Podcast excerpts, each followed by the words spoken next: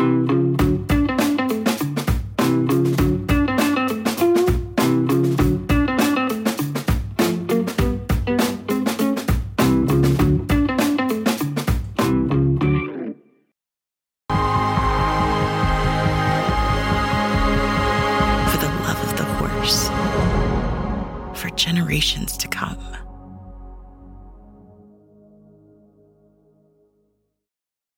welcome to another edition of the TDN Writers Room post Kentucky Derby 149.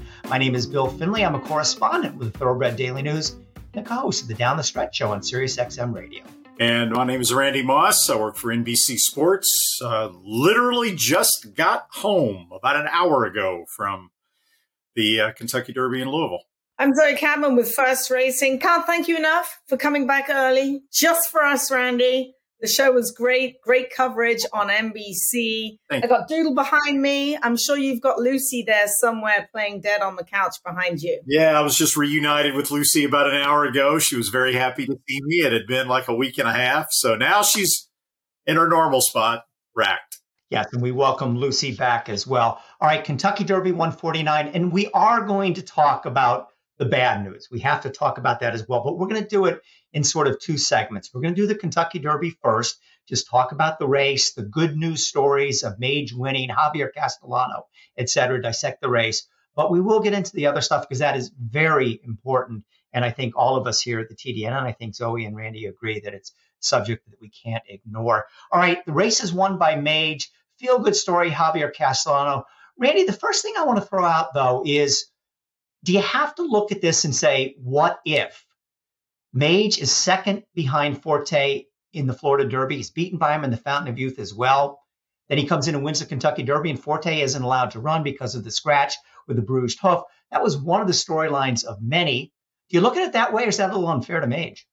You know, it's that's we thought we were going to see Forte in the Preakness, and that's not going to happen. But that was one of the uh, dilemmas, one of the one of the handicapping angles that people were going to have to consider is did Mage just continue to escalate his performance and get better and better?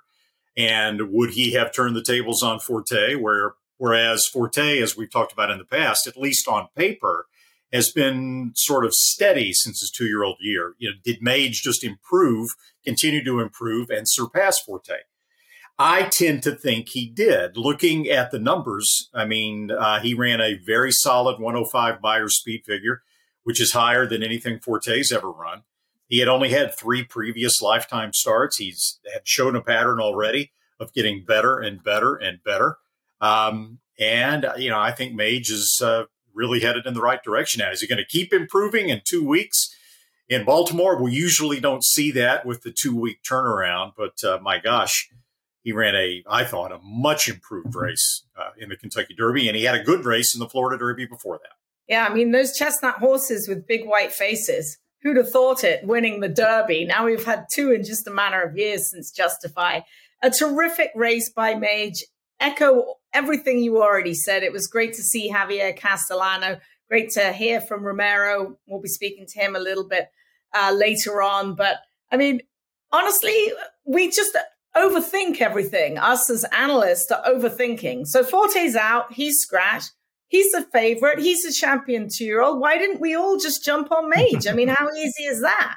I mean, we could have all been walking around here with a bunch of cash in our pockets, but no, we try and overthink things and overanalyze things. The regular Joe Blow probably had Mage and probably is walking around drinking Moe right now, where I'm just drinking a cup of tea. but it, it was a terrific race by Mage. Um, the second place finisher, hey, Two Phils, Larry Rivelli. What a cool story that is. I mean, the Derby is full about stories. Jareth Loveberry riding his first Kentucky Derby, riding a perfect race, just getting outfooted in the last instant. Angel of Empire, no excuses for him. He was right by Mage at the back of the field early on. You could have said that Mage got the jump on him. I think he just had a bigger acceleration than Angel of Empire, who ran very well. Looks like we're, you know, liable to see him in the in the Belmont Stakes, but a, a terrific race all round. It couldn't have gone any better for that particular race. But I thought Mage was one of about a half dozen horses or so who were in that middle tier of odds, right, right between 10 and let's say 25 to 1. That if they had won, you would have looked at it and said, okay, I didn't pick them, you know, I didn't bet him, but I'm not surprised. I'm not shocked that this horse won. Um, Do you know what the super paid? The super paid 15,000. 15,000 with Asmussen coming in fourth. That, that was a good chunk of change. Didn't have that either.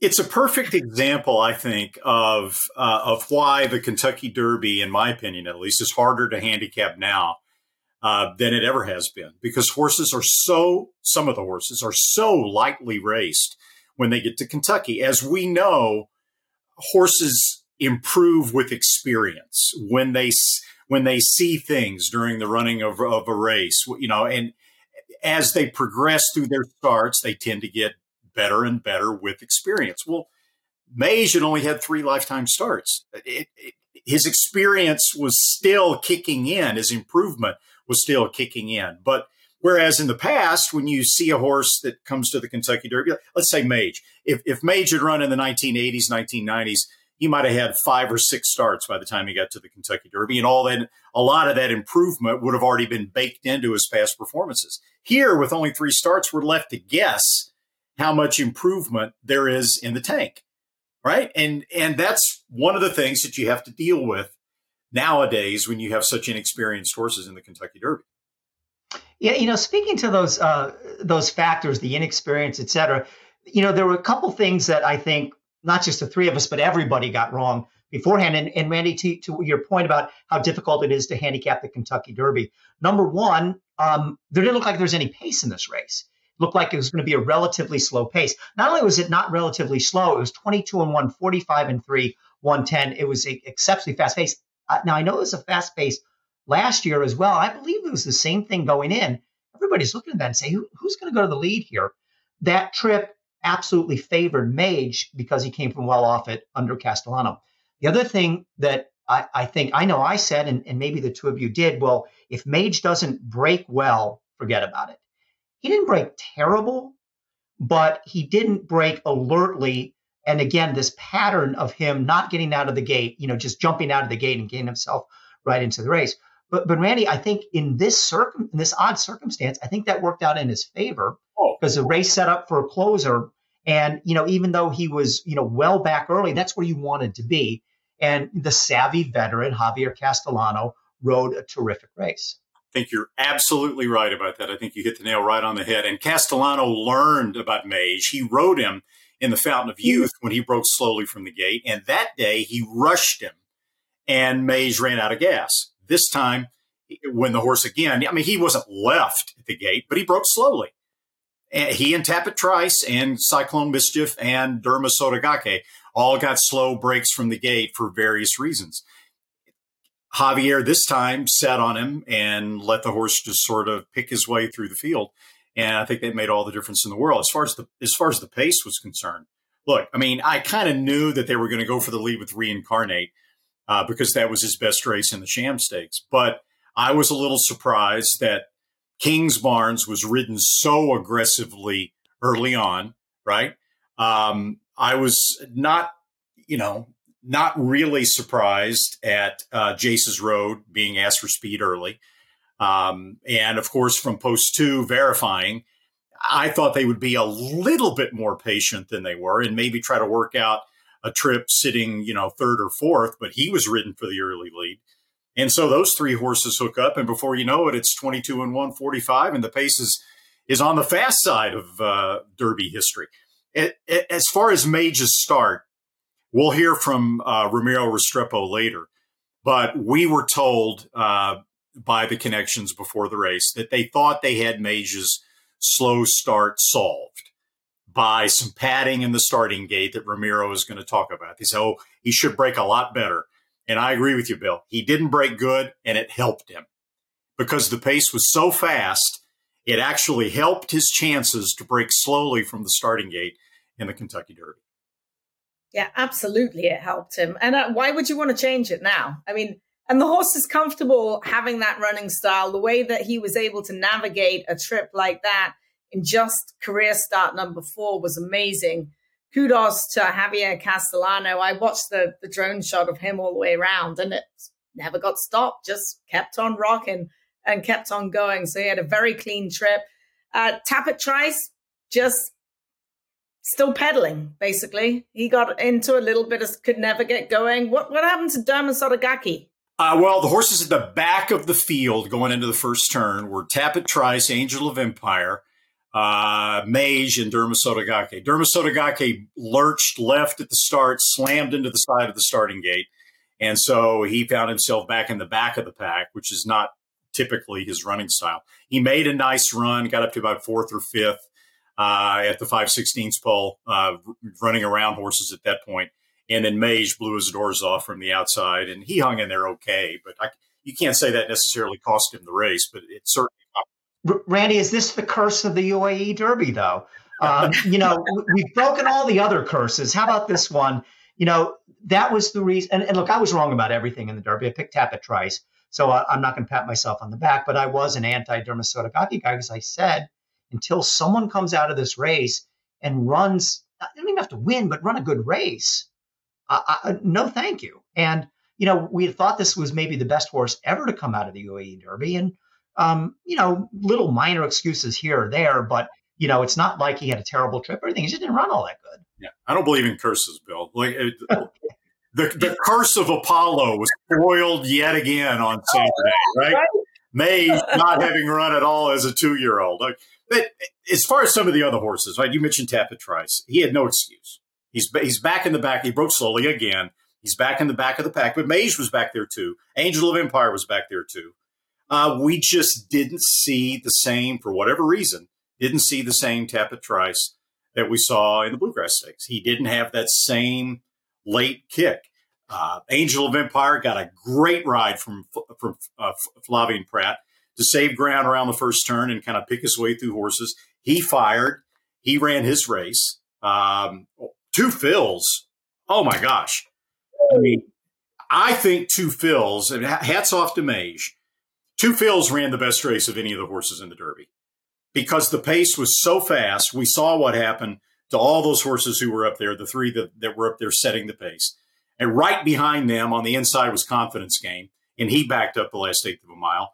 And right in the middle of all that was Two Phils under a pole from Jareth Loveberry. And when he turned for home, he looked like a winner. But for Two Phils to run that well, being so close to that pace and still be beaten, what was he beaten? A length and a quarter, length and a half? A hell of a race for Two Phils. So now we look ahead to the Preakness, and just a couple days ago, looked like it was going to be a really strong Preakness with not only Mage coming back, but Two Phils. They were talking about bringing him back, and also Forte coming back after being scratched. Uh, we learned this morning that Two Phils is not going to come, and um, Forte can't come because he was put on the vets list and he's got to be on there for 14 days and then work to get off it. So uh, we're going to have a Preakness where Mage is going to be a heavy favorite with a lot of horses that uh, you know don't have much marquee value. Randy, if he runs back to his Derby, he's going to be awful hard to beat. He's got to run back to his Derby, but um, I'm not going to say it's going to be a layup for him because you can't say any any race in the Triple Crown Series is a layup. But uh, I'm scratching my head now and and can't really come up with too many scenarios where he can be beaten or, or too many horses that can beat him. We'll see. Yeah. Well, you know where I'm going with this, Bill. I'll get back on my two week soapbox, right? If the right. if if the races were spaced out a little more, you'd have Angel of Empire. Uh, you'd have Two Phils. You'd have Forte because he'd be off the vets list at that point you would have a much better Preakness Stakes than you're going to have. Uh, it's still the second leg of the Triple Crown, and you know the history, yada yada yada. Uh, but once again, the Preakness is not as good as the Preakness should be because of the two week gap. But it is what it is. It's history, and uh, yeah, we'll we'll see if it changes down the road. The one thing I can't understand is the connections of Forte um, he was a vet scratch. We all know why. We're not going to go into that. But I mean, it's an automatic 14 days on the vets list. And the Preakness is in 14 days. So I, I don't know why it was such a surprise that he can't run. Yeah, that was a, a, little bit unusual. That story changed quite a bit. Uh, today we're taping this on Tuesday, on Monday. Hey, uh, Zoe, what's going on at Keeneland? All right, as usual, the TDN Writers Room is brought to you by Keeneland, home of the world's biggest yearling sale. The energy, magic, and momentum of the September yearling sale returns September the 11th through the 23rd. Learn more at the world's yearling sale.com. And speaking of Keeneland September, what a weekend it was for the September yearling sale. The first three across the wire in the Kentucky Derby were all sold at Keeneland September. Mage, Two Phils, and Angel, Angel of Empire. Now, guys, if that's not enough, their dams were also sold. Puca was sold as a yearling. She is the dam of Mage. Pretty Mischievous won the Oaks. Her dam was also sold as a yearling at Keeneland. September. We'll be right back after this message from Keeneland. If this place could talk, it would roar. It would say, This is racing. This beating heart in the heart of horse country. Steady and strong beneath the roar, reminding us why. For the love of the horse, for generations to come. Speightstown. Munning. Echo Town. It's Echo Town for Joe Talamo and Echo Town raced away. And Echo Town is drawing away in the stretch. Echo Town wins the Allen Jerkens Stakes. A sire line so prolific it repeats itself. Echo Town. The TDN Writers Room is brought to you by Coolmore. All right, Randy, I'm putting you on the hot spot right now. What did you think of Zozos on Saturday, who, of course, is sired by Munnings, who stands at Coolmore? I thought he looked really good winning the Knicks Go and talking to Brad Cox before the race. Because of Zozos's sort of newfound off the pace running style at the fairgrounds, where he was five and a half, six lengths off the pace in a couple of his races. Brad was worried about Zozos backing up from a two turn race to a one turn mile and that they might run away from him a little bit. He didn't communicate that to Florent Geroux. The last time Florent Geroux had ridden Zozos was last year in the Louisiana Derby. The horse broke sharply. Florent went to the lead, set the pace in the Louisiana Derby, and Zozos ran one of his best races to finish second to Epicenter. So what happened in the Knicks Go? Zozos breaks sharply. Florent says, I'm going to the lead. And Zozos fired a really big race. And, uh, you know, I thought, I think the barn should be very, very happy with the way he performed. Most certainly should. All right, it was a massive weekend for Coolmore Stallions. Bill, what about market segmentation? Buy American Fat Pharaoh, who also stands at Coolmore. He just won the Grade 3 Burgundy. Churchill wasn't the only place they were racing this weekend. We were racing at Belmont as well. Yeah, once again, a big win for Seth Klarman and Chad Brown. The American Pharoahs, uh, yes, they are good on the dirt, but boy, on the turf, they are really good. Uh, this is a win that sets up a return engagement in Grade One company for her next, maybe the Just a Game, maybe the New York Stake, but that combination of American Pharoah, Chad Brown, Seth Klarman, and turf racing, this horse is going places. In this week's edition of First Things First, we celebrated Corey Nakatani, who will be inducted into the Racing Hall of Fame on August the 4th.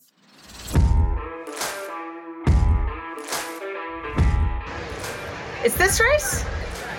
The Corey Nakatani Pass Hall of Fame? We're here today to celebrate you, Corey. How are you feeling? Just kind of like overwhelmed, actually. Just it's something that you, you know, when you're a little kid, you work for it. I always say that the Hall of Fame is for your family because your family always takes a backseat to your career, and without a strong support, but you know, obviously my wife Lisa and the kids, um, it just makes it that much sweeter. Lisa, what's it been like living with Corey over Very the years? Very difficult. Very difficult. I need an award. yeah, they should, that's the award for her. for him, I was just so happy for him, honestly, because I know how hard he worked. I know how he dedicated his life to this. So it was so rewarding. He's like, I'll probably be dead before I get in. And um, to actually watch him shed a tear that he was, it was it was really rewarding because again, he put his life out there every day and gave 100%. I ran all the way up to the roof to find Frank Mirahmadi because we just had the Corey Nakatani Hall of Fame purse. He was in the very first race I ever called. I just thought about that live. He, I knew he was in some of those races with uh, a Frankel horse or two, but he actually rode a horse named Gold Digger's Dream. I get goosebumps. It was the first race I ever called. He finished second. Stats don't lie. Corey is pure greatness. He deserves this. And at Santa Anita Park, we certainly celebrate and honor him. But as a racing fan, he was a friend of the $2 better. He rode the hair off those horses and he tried to get him home first.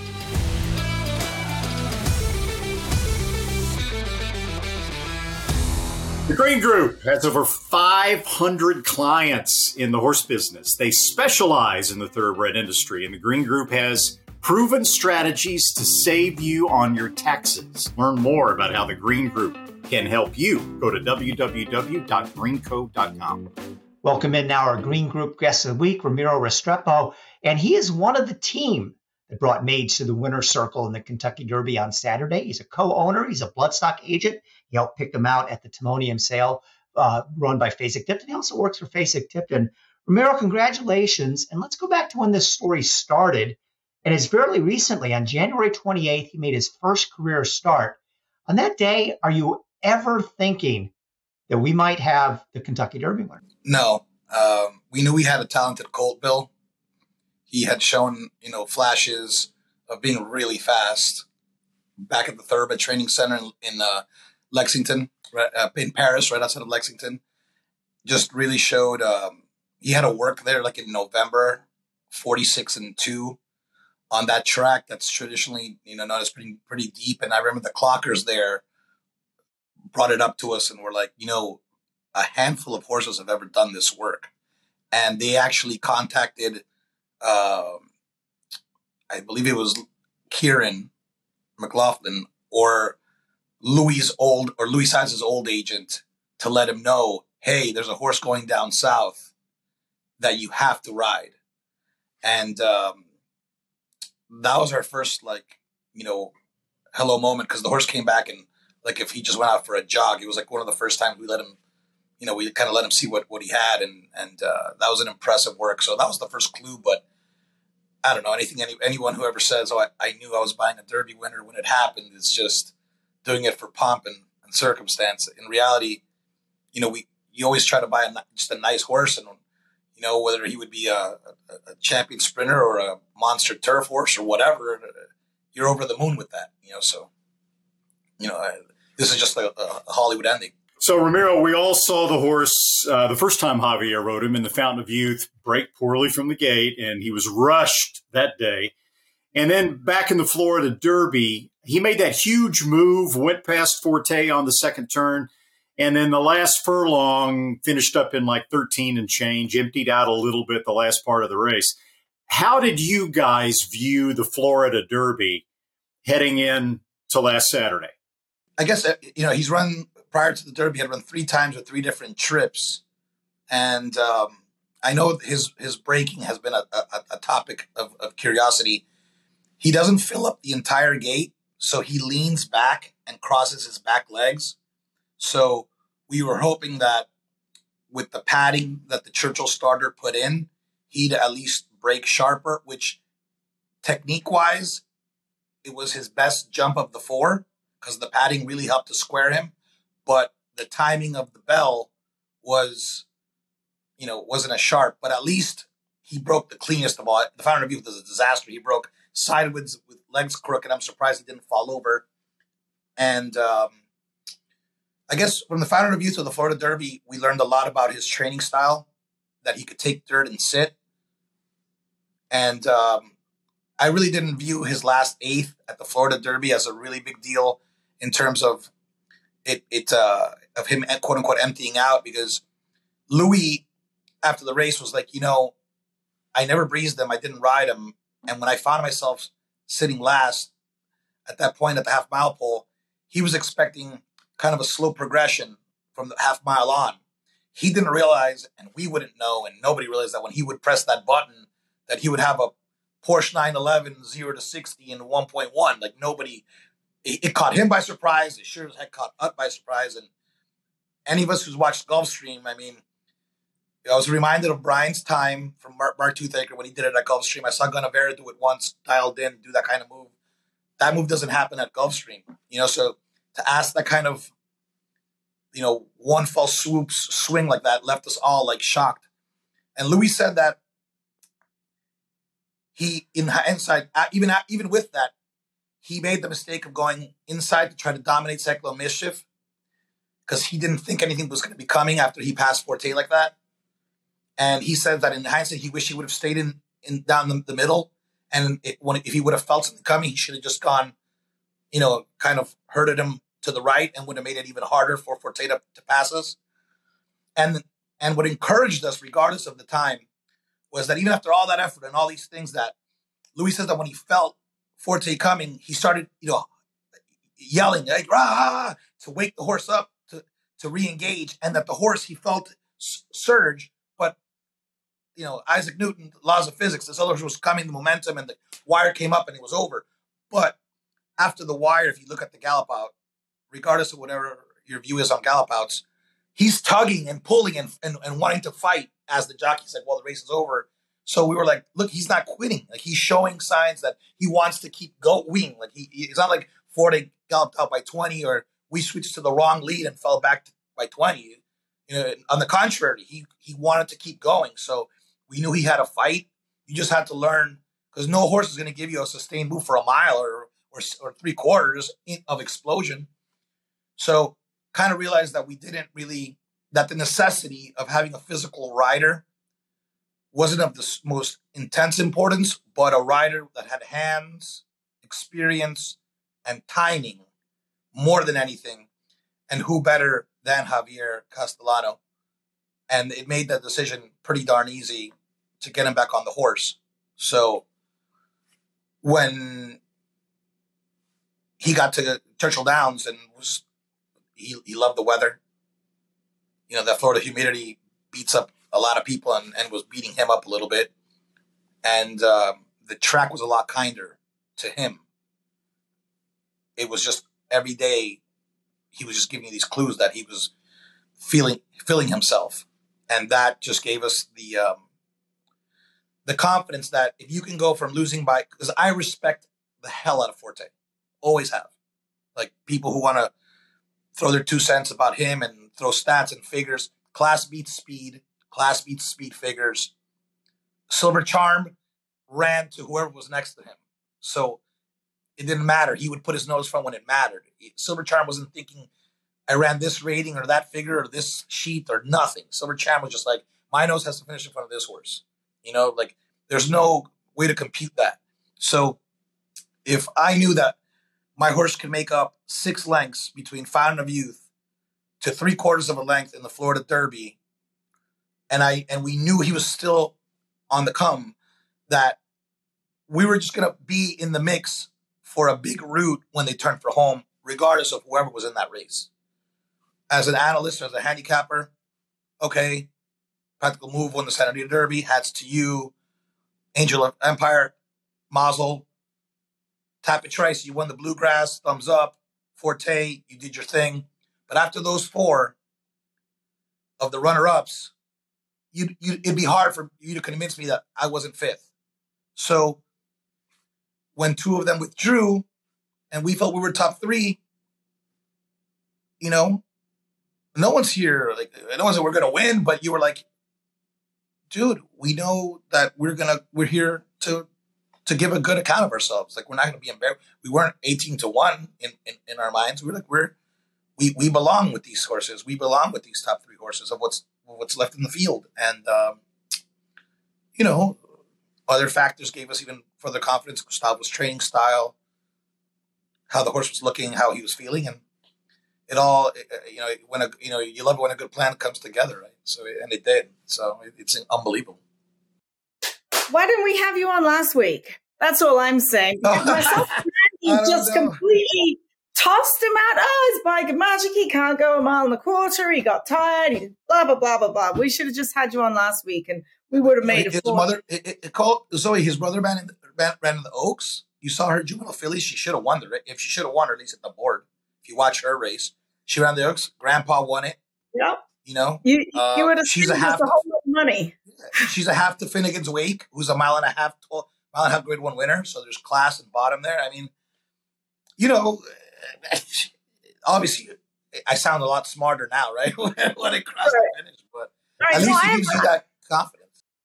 I have a question. So Javier Castellano was originally supposed to ride Race Cane. What happened with Javier Race Cane? Was it something to do with Jeff Ruby's?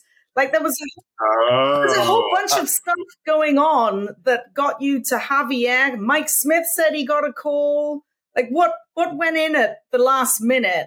The jockey jockeying and you know the musical roundabouts of jockeys going into the Derby.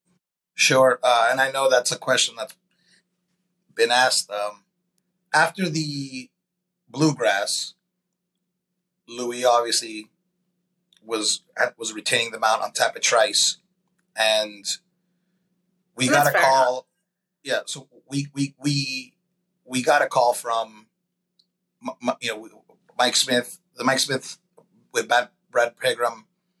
Now I can't tell. Uh, uh we, I believe I don't I don't remember how we got in touch with Brad or how Brad got in touch with us, but there was an exchange of communication that I can confirm that about his availability or about his interest and vice versa because he's another jockey with a lot of experience and and that and Javier had already ridden the horse and uh, just followed our instructions in the Fountain of Youth, which was what we thought after the maiden, right? Which was go, you know, fight, fight for the front.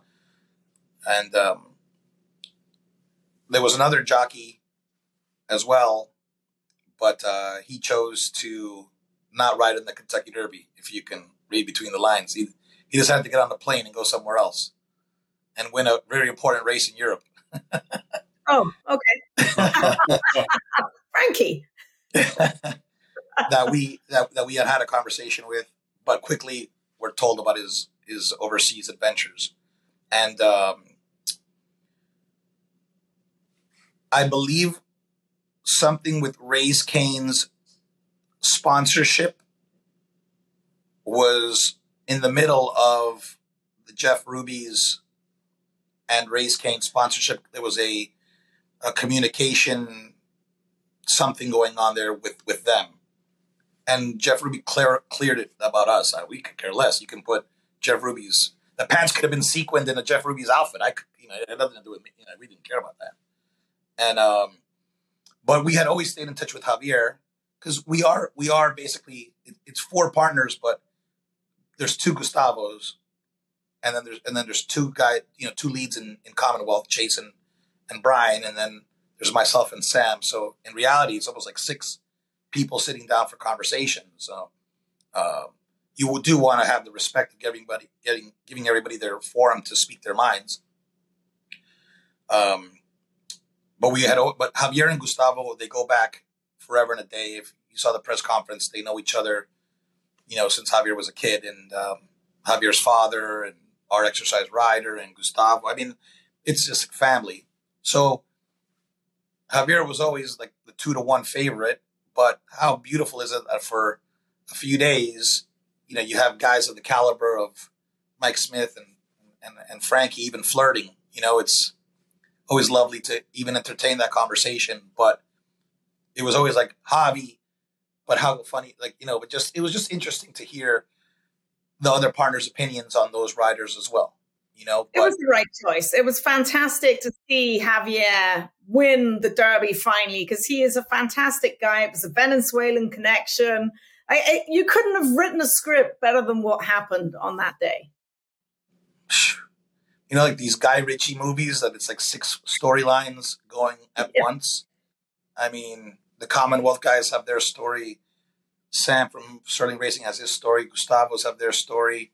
You know, obviously because of these the, the, the blessing of social media platform, it's been like a walking commercial for me to tell my story of my family. Um, you know, it's it's lovely to be able to communicate each one's you know storylines and um, how many times does this? I mean, how many times does this really happen? You know, like are you still hungover? Oh, I, I just I just can't sleep. You know, I keep watching the race. Uh, I can't believe that we won that we won it. You know, it, it's it's incredible. It's just uh, it's just a dream. It, it's just so it's still so uh, the emotion is still really raw. I haven't I haven't really been able to um, you know to, to to put it behind me. I'm still like just s- soaking it up. Ramiro, why don't we take a look now at the Preakness and, and jump ahead? And I guess there's kind of two ways to look at this. Um, you you said that going into the Kentucky Derby, you thought this horse was improving, getting better. Very lightly raced with only three lifetime starts. Maybe we still haven't seen the very best of him. The other storyline is, uh, and it was a storyline in the Derby that you overcame. It's an awful lot to ask of a horse that has only raced three times, began his career in January. Some point, does it all catch up to him? So, you know, what are your thoughts about the Preakness and, and obviously the two weeks, which, uh, you know, every horse coming out of the Derby has to deal with? Sure. I mean, that that's what makes this uh, such a hard series to compete in. And that's what adds to the, you know, to the special mystical flair of the two week turnaround and of the Triple Crown. Uh, you know, you, you, there's no, at this moment in time, you have to deal with the cards that are in front of you. I mean, there's no sense in saying we should make changes because they're not going to happen. If you want to do that for next year, well, that's not my place to make that decision. You just got to focus on the task at hand, and and it's it's what happens to you. I, I, yesterday, I made the analogy like life is uh, ten uh, percent what happens to you, nine percent how you react to it. So this is what it is. The horse uh, was never really pushed to get ready for his maiden, so it's not like he ran twenty races in the morning. The races are making him, uh, are evolving his physicality. They're evolving his mentality, and um, we're we keep waiting, much like everybody else, for signs that the stage has gotten to him mentally, or the races have gotten to him physically, and obviously he's you know flesh and blood, and I'm sure you know at at some point uh, it's just the, the, natural way of the animal and uh, and of uh, and I include humans in that that there might be a fatigue factor and but we're still waiting for that. You know whether it's after the Preakness or after the Belmont or after X Y and Z who who knows? I, I don't know. No, I, no one can answer that question but the horse at the moment came out of the race as good as one could ever ask for. So you just got to do is ride the wave and see how, how long that barrel ride, you know, you can ride it. Uh, there's nothing else that, that we can go for. We're really happy. Um, Gustavo's super content. I mean, it's a blessing. I mean, like statistically, I totally, I mean, I'm a horse player. I'm, a, I'm an obsessed um, viewer of horse video, uh, PP, PPs from going back to the 80s. I, it's 100 people are not incorrect when they say these observations, like 100%. Like statistically speaking, nine out of 10 horses or eight out of 10 horses that are in this campaign, it's too much for them, for sure. But when you have the right one, that outlier that has the mental wherewithal, that knows how to take care of himself, that knows that's that's really smart, that's easy on himself the first part of the race, that is trained in a certain fashion, that can handle the workload, uh, you're lucky, and and and you're just fortunate that it puts you in the position that you hope the two weeks don't hit him hard, when he's actually in the gate and running it. And um, but right now he's giving all all the signs that he should put forth a good effort. So Gustavo obviously had a lot of success in South America. He's been building a stable in the United States with his son Gustavo Jr. They've had some success with this kind of a smaller boutique stable. Give us a little insight into Gustavo and his training style. Um, you know, it's a little known fact that Gustavo spent uh, some time with Lazaro Barrera and um, learned a lot uh, from the affirmed teachings from Lazaro Barrera. I had asked that question to Gustavo earlier this year. I was like, you know, did you have any influences growing up? Because, you know, there's only so much you can talk about about the existing horses in our barn. And, you know, you, I love to, I'm a curious person and I like to ask uh, you know, people questions, open ended questions to learn a little more about them. And um, he, I asked him that question. He was like, you know, I, I was with Lazaro Barrera for a little bit, and I was like, really? And he goes, yeah. And we would talk a lot after I'd go out to the California, and I learned a lot, and I saw a lot. And I was like, you're kidding me. And um, it's it's definitely a, a, a you know the Cuban trainers. There was a really big Cuban Cuba a racetrack in Cuba, El Oriente, back back in the day, and um, the Argentinians, the South Americans, the Chileans, the you know the Brazilians, the Venezuelans. They fo- they, they they they focus more on foundational mileage and building wind lung capacity. But you do need the horse. You know, I can bring you uh, Wolfgang Puck to my kitchen, but if I got McDonald's ingredients in my fridge, uh, you know, you're not going to get the gourmet meal. So, regardless of this, you still need the, the, horse, right, to be able to execute. But the horse has natural speed. It was evident by his maiden. He quit 22, 45 and 110, kept rolling 122. He's got that that speed, but he's got the mindset to be able to settle, and that lends to Gustavo's program because he knows how to. He he will respond to what's being taught to him, and you guys know with horses how many are are you know the old adage they look like Tarzan but they play like Jane. You know if they don't have if, if, if, how many talented athletes in all realms of sports if they can't read the playbook, if they don't take the coaching, they don't fulfill their potential on the field or in whatever forum that they're in. And this horse has, and that's that's just luck. You looked into that a horse that has heart and and and, and the mind to adapt to Gustavo's you know, the miles, the horse responds to the cues so well, you know, uh, breezing basically, yeah, it's three quarters in the, in the, in, in coming in the form, but they're really mild breezes because the horse, they go all the way down, all the way around the Gulfstream, basically past the half, ended up at the three eighths pole every time that he breathed, the, the, the, his last two breezes at Gulfstream before going to Churchill. And this last Churchill breeze that was a 116 that I saw a lot of like you know, people not impressed with it. I'm like, man, you know, the first quarter was 27 and like three or 27 and four. And he finished up that next half mile in 49 and one.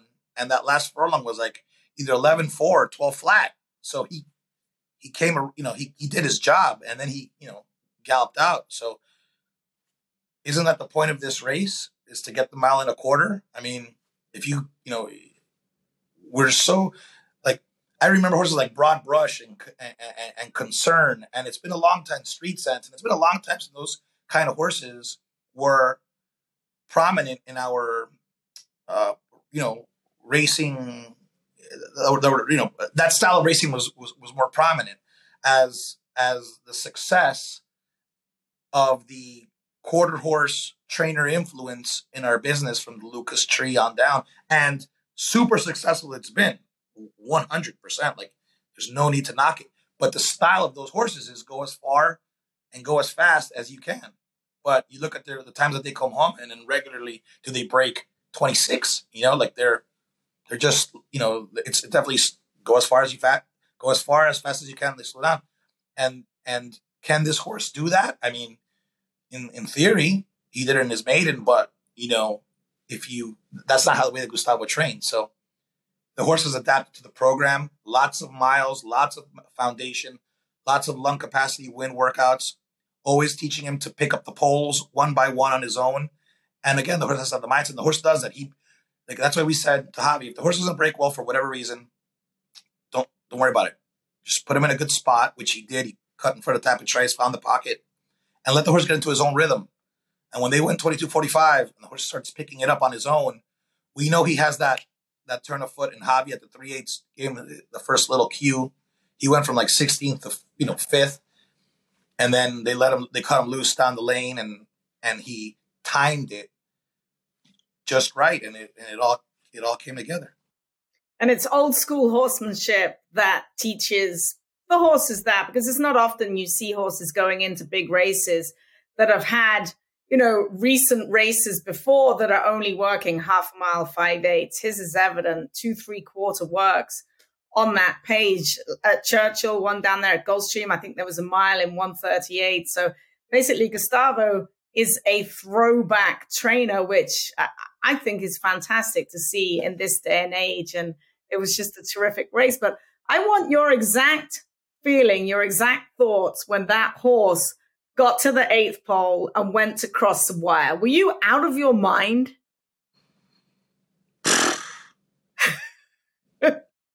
just so it's just a lot. It's a lot to process, you know. This race, this race is uh is everything, Zoe. So yeah. uh I can't imagine. you know what's crazy was that I had my uncles and my mother and my brother with me.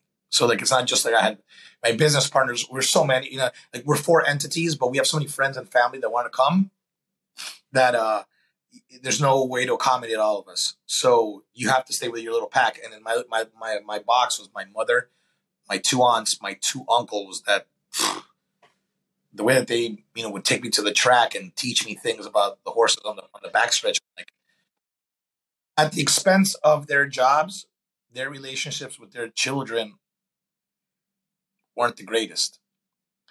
And I, who was obsessed with racing, they would take me along. So I have a great relationship with my uncles, but it took the ra- the racing took them away from their families.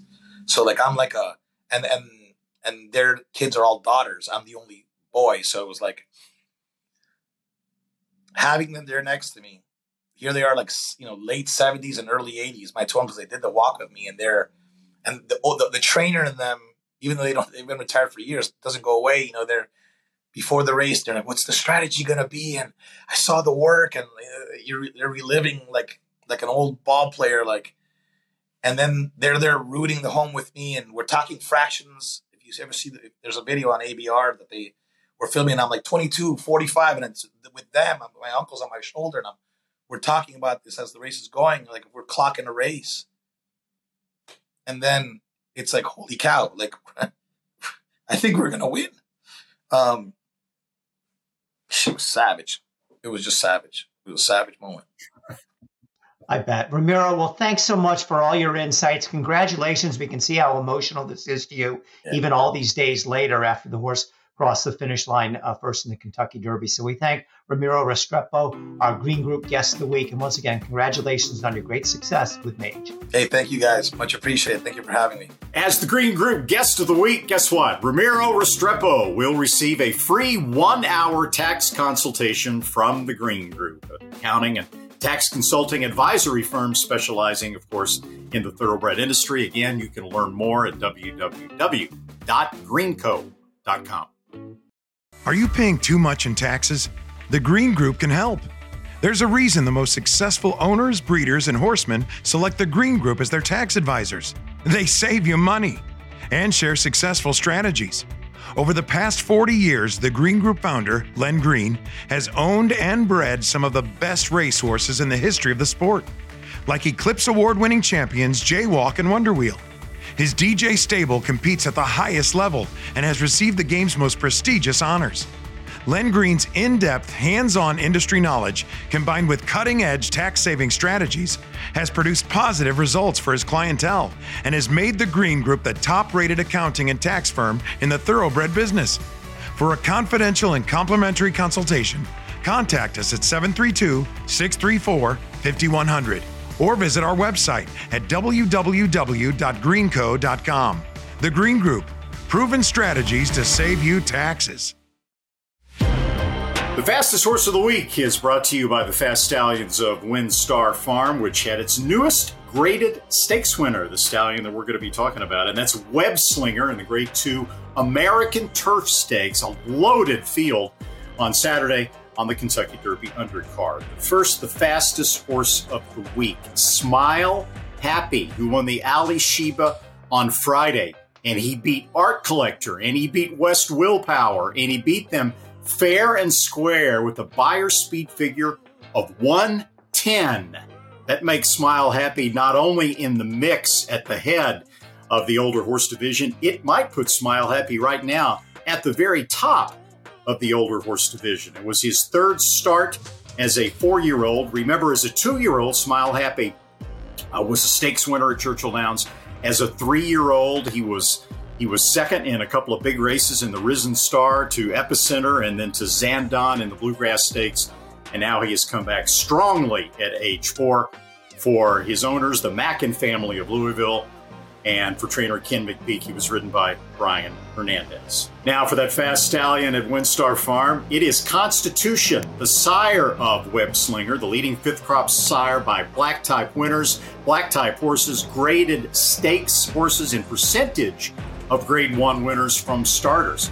Constitution not only won the Grade 1 Donn with a 111 Beyer, he sired nine individual runners with Beyers of 100 or more in 2022. No stallion has more with graded stakes winners on dirt and turf from six furlongs to a mile and a quarter, and a classic winner in his first crop. Constitution can get you any kind of a horse. Constitution leads the sire list at WinStar at a fee of $110,000. All right, gang, we can wipe those smiles off our faces. They were well deserved when we were talking about the running of the Kentucky Derby, but it was a boy tough week. I, I think that's the best way to put it. Um, I know that I watched the races on Saturday with a pit in my stomach, and it was a very uncomfortable feeling. So why don't we kind of divide this into to two segments, and let's do the before the Derby, uh, what happened there. And um, five horses died at Churchill, which everybody knows. And not only do we know that, all the American public knows that because the mainstream media, rightfully so, w- was all over this story. And it, it was not any one thing. We know that horses died for different reasons on different courses. You know, one you really can't blame on anybody the horse that reared up and, and fractured its skull in, in, the stalls. But but Randy, I want to start with the story of Saffie Joseph Jr., who had Lord Miles entered in, in the Kentucky Derby, and he was the trainer of the two horses that died for unknown circumstances. Um, they dropped dead. We don't know why. Hopefully, necropsy will answer some questions. The story changed on what was it Thursday, maybe before the Derby, uh, maybe Wednesday. I'm not sure. Almost by the hour. First, he was going to run some horses in the Derby and not others. He wanted to run the horses that were stable at Churchill, not in Kentucky. And the Kentucky Horse Racing Commission came in and said, no, we're scratching all your horses. Then on top of that, Churchill Downs came in and banned Saffie Joseph temporarily from uh, running not only at Churchill but any of their tracks. There's a possibility that this was Uh, nothing but a terrible coincidence. If that's the case, Saffie Joseph was dealt a penalty that he didn't deserve, but we don't know the answers. And I give this a lot of thought. I absolutely think they did the right thing. Because again, what if Lord Miles broke down in the Kentucky Derby. Is that a thousand to one chance, a two thousand to one chance, maybe something along that? But there was that chance, and we didn't know what was going on. And what would have been the reaction from the public? I think it would have been perhaps the single ugliest moment in the history of racing. I actually would have drawn the line differently. I agree that the Kentucky Horse Racing Commission should have scratched all those horses. not sure I agree with Churchill Downs banning him. I think to keep the horses out of the Derby and Derby Week probably was enough until they got deeper into the subject and found find out what happened. But that leading up to the Derby was part of the, the, the biggest part of one of the biggest stories, the Saffie Joseph story. But even before the Derby, you pick up any newspaper, you go to any website, you're reading about five horses dead at Churchill Downs. And that is nothing less than an absolute awful thing for the sport of horse racing. Yeah, and I it, there's no explanation for it. There's there's none. I mean, it, it doesn't appear uh, to anyone that's that's close to the sport that Churchill Downs was doing anything differently between the Derby in 2022 and 2021 and the Derby in 2023 as far as you know the racetrack surface safety protocols just stringent for the horses. I mean, look at all the scratches eh, leading up to the Kentucky Derby than they've been before, if not more so. Um, and maybe it's not quite the same for the rank and file horses during the week as it is for the Kentucky Derby horses, but still, two horses that drop dead, you know, and then the breakdowns. There's there's just no there's no. I wish there was an explanation for it where you could say, okay, this is why this happened. We all know that breakdowns don't occur uh, in you know spaced out sequences necessarily. They're random, and random results can mean you can have a cluster of them here and then none for a long time, and then a cluster uh, down the road a little bit. There's really no way to predict anything like that. You pointed out, and accurately, I think, it's two completely different situations. The scratch of Lord Miles and all of Saffie's other horses, and the indefinite suspension that Churchill handed to Saffie. We sat down with the stewards a couple of days before, and they told us at the time, I think this was uh, Thursday morning, that the uh, necropsy results wouldn't be around for a week or two, wouldn't be available for a week or two.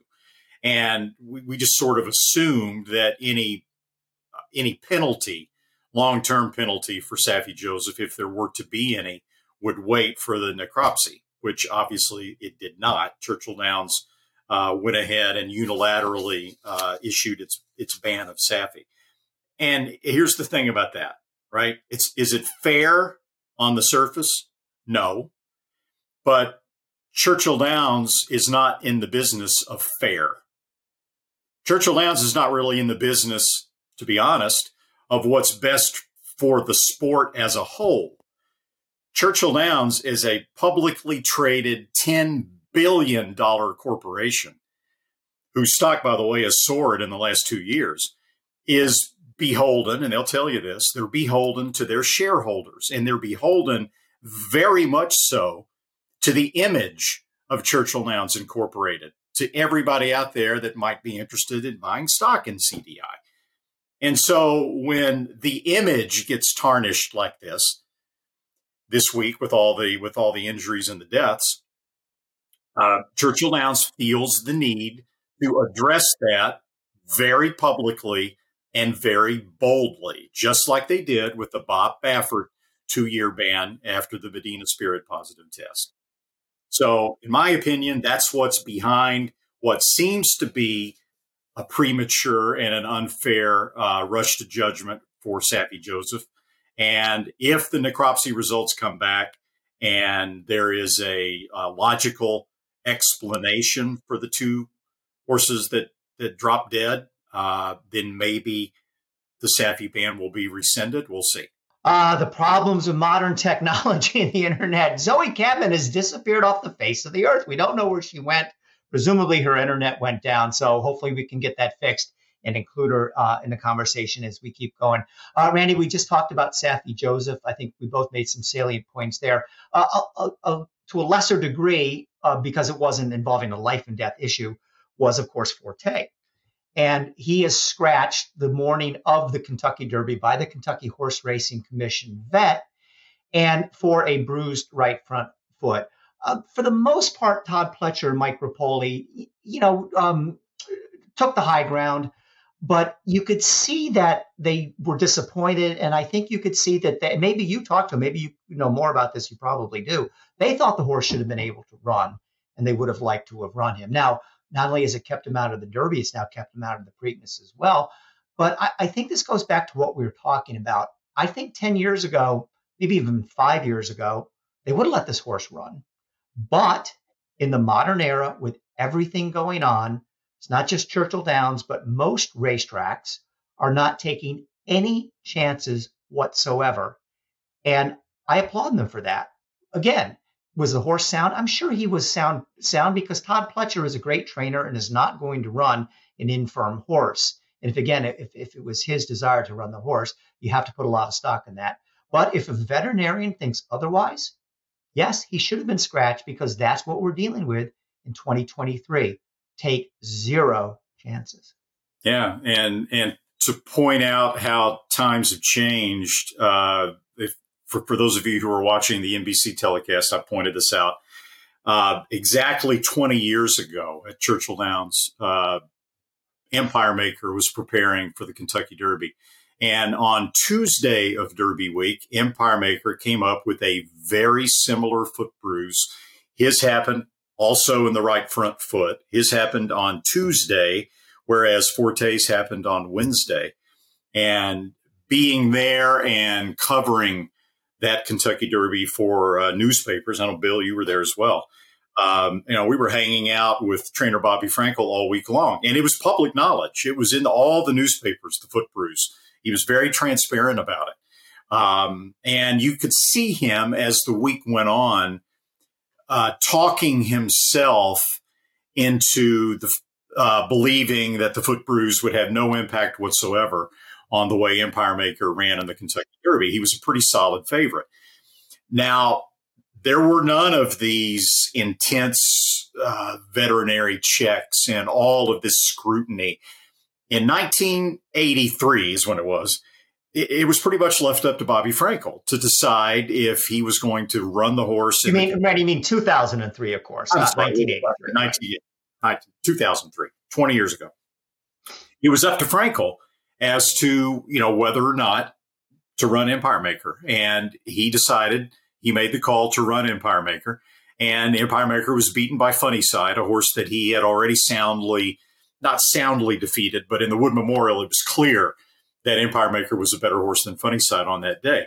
He finished second with the foot bruise and came back. Of course, we know what happened to the Belmont Stakes later on. But the point being, 20 years later, the same exact thing happens to Forte, and Forte didn't get a chance to run because of the veterinary scrutiny.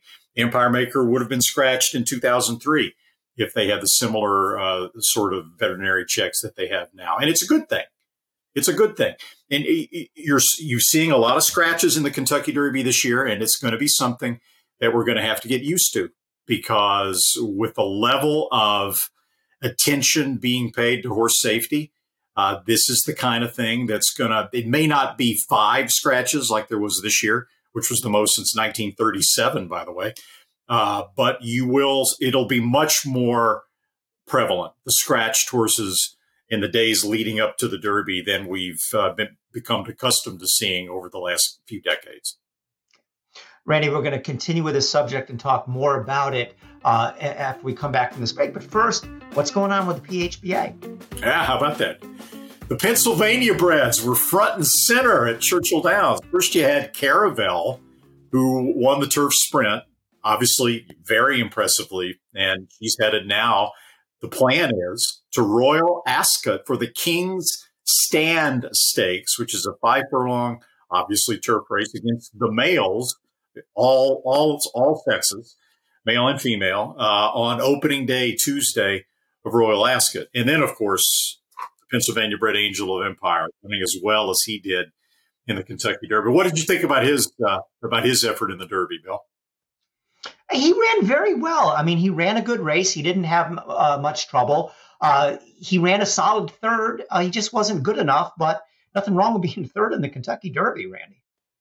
And the speculation is now, since he's not running in the Preakness Stakes, that he'll be coming back for the Belmont Stakes. And as for Caravel, Royal Ascot, according to Brad Cox, was the number one reason why Caravel was brought back to race this season as a six year old. So big things happening with the. The uh, Pennsylvania Horse Breeders Association, with what happened this past weekend on the sport's biggest stage. The PA Horse Breeders Association presents the Pennsylvania Stallion Series. Six races for PA sired, PA bred two year olds at parks. Two $100,000 contests at five and a half furlongs. On August 21st, PA Day at the races.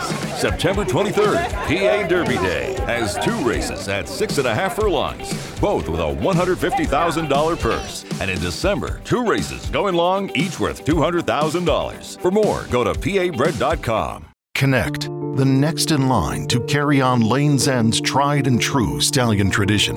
A Grade 1 winning millionaire son of Curlin, physically impressive and dominant on the track. Winner of the Grade 1 Cigar Mile and the Grade 2 Pennsylvania Derby, where he defeated Gunrunner, Nyquist, and Exaggerator. With multiple six figure yearlings in his first crop, up to $360,000. Connect, a proven winner on the track, a proven stallion in the making. Always big things happening with Lane's End as well, Randy. Tell us more about them. Of course, the TDN Writers Room, as always, is brought to you by the Lane's End Stallion of the Week. And that, and this week, that stallion at Lane's End is Connect. It was Connect's daughter, the Alice Look, who picked up her first Grade One stakes placing when she was third in the Kentucky Oaks on Friday, bouncing back from a disappointing performance in her most recent start in the Fairgrounds Oaks. Earlier this year, she got a big speed figure for three year old fillies, at least this year, when she won the Silver Bullet Day Stakes. And it was good to see the Alice look come back to form with a really solid Kentucky Oaks performance. Connect, one of the top sons of leading sire Curlin. We saw the success that Curlin's Sons had this weekend. He's also a grade one winning millionaire who won six of eight lifetime starts with four triple digit Beyer speed figures. Connect stands at Lane's End for a fee of $25,000. So back to the issues at the Kentucky Derby, and uh, let's take a look now at what happened on Derby Day itself. As we know, going into it, there were five fatalities. The media was already uh, you know, sensing red meat here and all over it. And again, I, I don't blame the media one, one bit for this. We have two more horses break down on Kentucky Derby Day. And what I wrote in, in my follow up story to the Thoroughbred Daily News was that, um, y- you know, you have to pay attention to the media coverage of the Kentucky Derby. And by and large, it went something like this Seven horses died at Churchill Downs, dot, dot, dot. And oh, by the way, Mage won the Kentucky Derby. I'm going to read something now. And I, I think a lot of people uh, listening to this are going to be mad at me for reading this, but the reason why I'm doing it is because horse racing can't bear, to me, we can't bury our heads in the sand and we need to know and we need to react to what the general public thinks about our sport. And uh, the coverage in the New York Times was pretty brutal. Uh, they had two stories about the breakdowns. And, and here is a uh, letter to the editor that ran in the New York Times. It says that Kentucky Derby and Churchill Downs should be shut down. Greedy owners and trainers hungry for a purse push these animals beyond their limits. They have proved to be incompetent stewards of the great athletes in their care. As you report, seven horses died at Churchill Downs in the lead up to this year's Derby. These horses are akin to the Roman gladiators coming out alive. Is, is the excuse me coming out alive is the victory in this blood sport. The only answers, the only winners are the gamblers in the state of Kentucky. I, I read that because again, horse racing can't ignore these things. Randy, I know I don't agree with that. I know you don't. I'm sure Zoe doesn't either. But we have a sport now in crisis, and it has been for some time. And I personally think what happened at the Derby, because of the media coverage of the Kentucky Derby, was worse than Santa Anita 2019.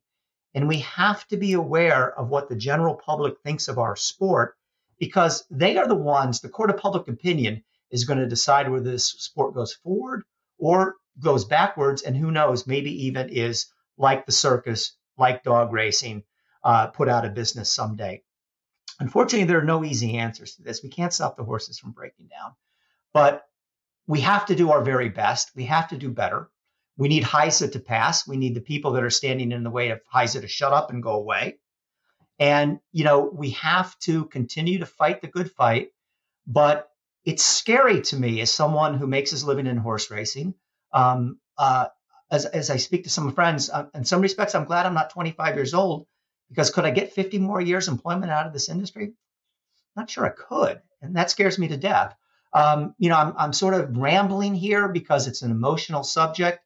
I wish I had the answers but I don't think anybody in horse racing should downplay what happened this week, and it should scare everybody because it was a really bad story.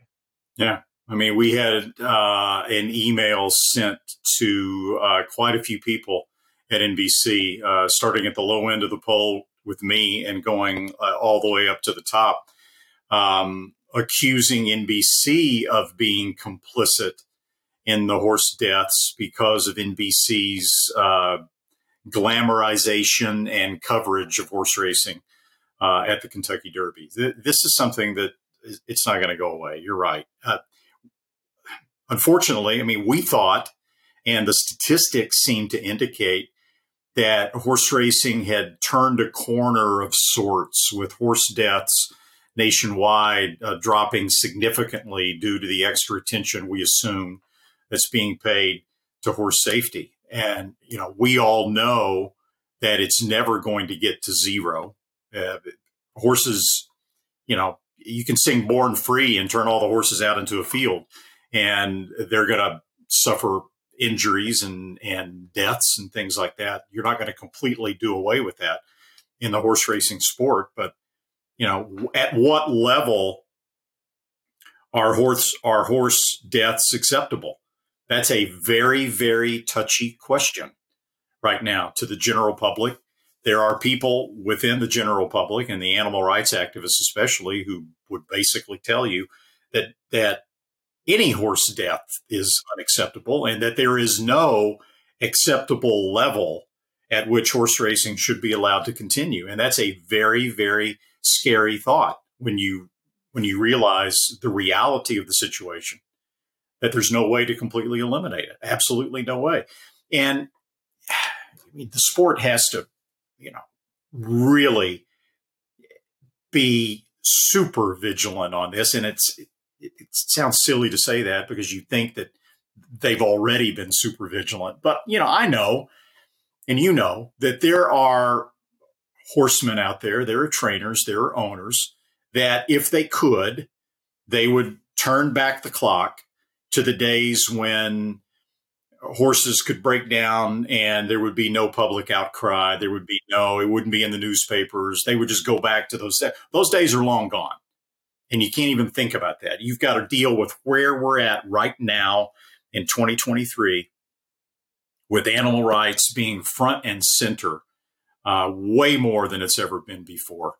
And horse racing just has to keep improving and keep doing everything it can possibly do uh, to try to you can't solve the problem but to try to minimize it as much as possible and put a good pr face and let people know the things that are being done uh, on behalf of the horses.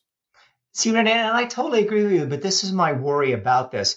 Um, you know horse racing takes a victory lap when the statistics come out and it's it's better this year than last year, and it's better than the year before. And they should because there's a lot to be proud of.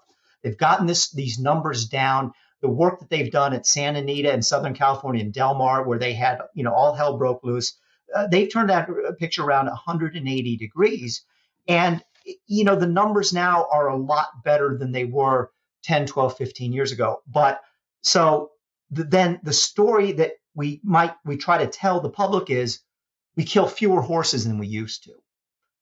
And that doesn't work. The public is not going to accept that. I mean, is there uh, is there some level of if if you know that number is 1.27 uh, deaths per 1,000 starts? Let's suppose it got down to a third of that, roughly um, 40.40 or something like that. That would be fantastic. But I don't know if that would be good enough. And and and, and it's probably unrealistic that we would get down to that number.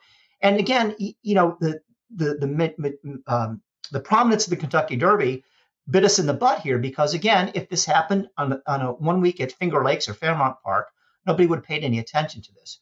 But we and through the NBC cameras, through the media coverage, we invite the general public into our game one time a year. The television ratings were through the roof for the Kentucky Derby, the, the largest sporting event in this country since the Super Bowl. We try to put our best foot forward. And at the end of the day, the man on the street doesn't know who Mage is, doesn't know who Javier Castellano is, but they know that seven horses died at the Kentucky Derby. You know, bad timing, of course. More years than not, nothing happens. I don't think Churchill Downs did anything wrong here. I don't think the Kentucky Horse Racing Commission did anything wrong here. Matter of fact, I applaud them for some of the things we talked about scratching the Saffie Joseph forces, not letting um, Forte run. But, you know, when we have this happen, what does this mean for this sport?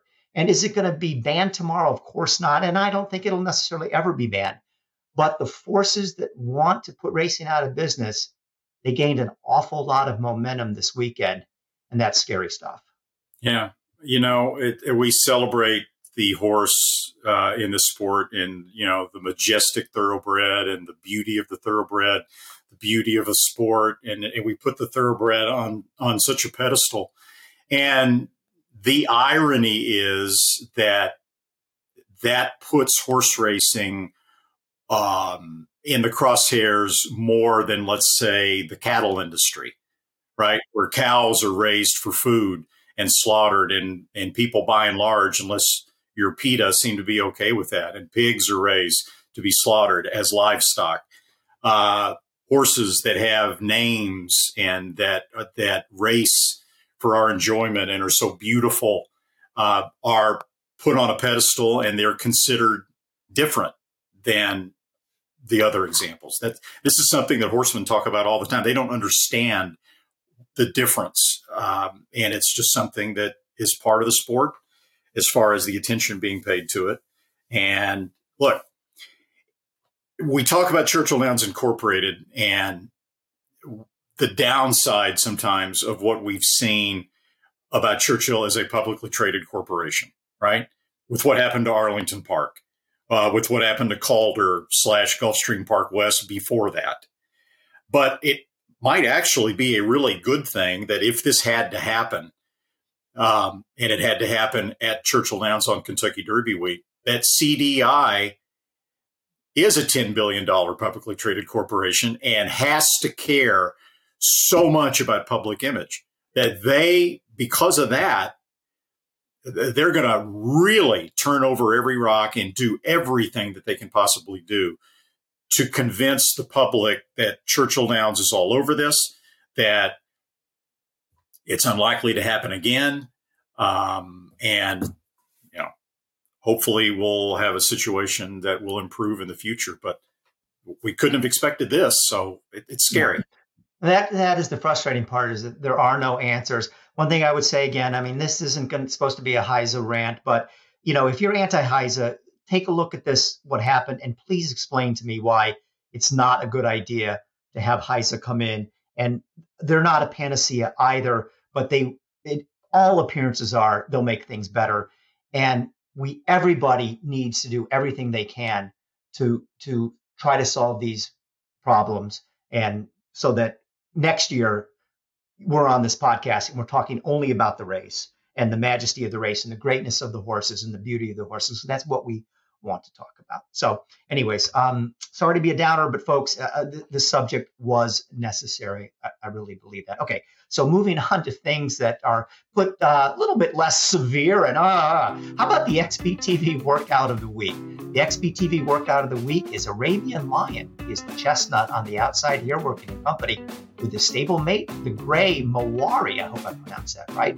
This is Arabian Lion's second work back since his second place finish in the Lexington Stakes, and he finishes up strongly here. Trainer Bob Baffert says he's not decided on Arabian Lion's next start. We'll be right back after this message from XBTV. All the thrills. Fraction of the bills. Experience the power of the partnership. Change your life, make new friends, and compete at the highest level of thoroughbred racing. West Point Thoroughbreds, the gold standard in racing partnerships. Visit westpointtb.com. TDN Writers Room is brought to you by West Point Thoroughbreds. Joining a West Point Thoroughbreds partnership can vault you into the world of instant camaraderie among people surrounding high class horses and stakes action for a fraction of the cost of trying to do it on your own. West Point was active at the OBS April two year old and training sale, purchasing horses for trainers nationwide at various price points. In March alone, 17 new partners joined the West Point family. Could you be next? Learn about available horses. Visit westpointtb.com. The Remy Bellocq cartoon, which appears every Friday in the TDN, is in. And let's get into the minds of horses. When they lose, do they feel bad about it? Well, maybe not always. That's what Remy touches upon this week. Okay.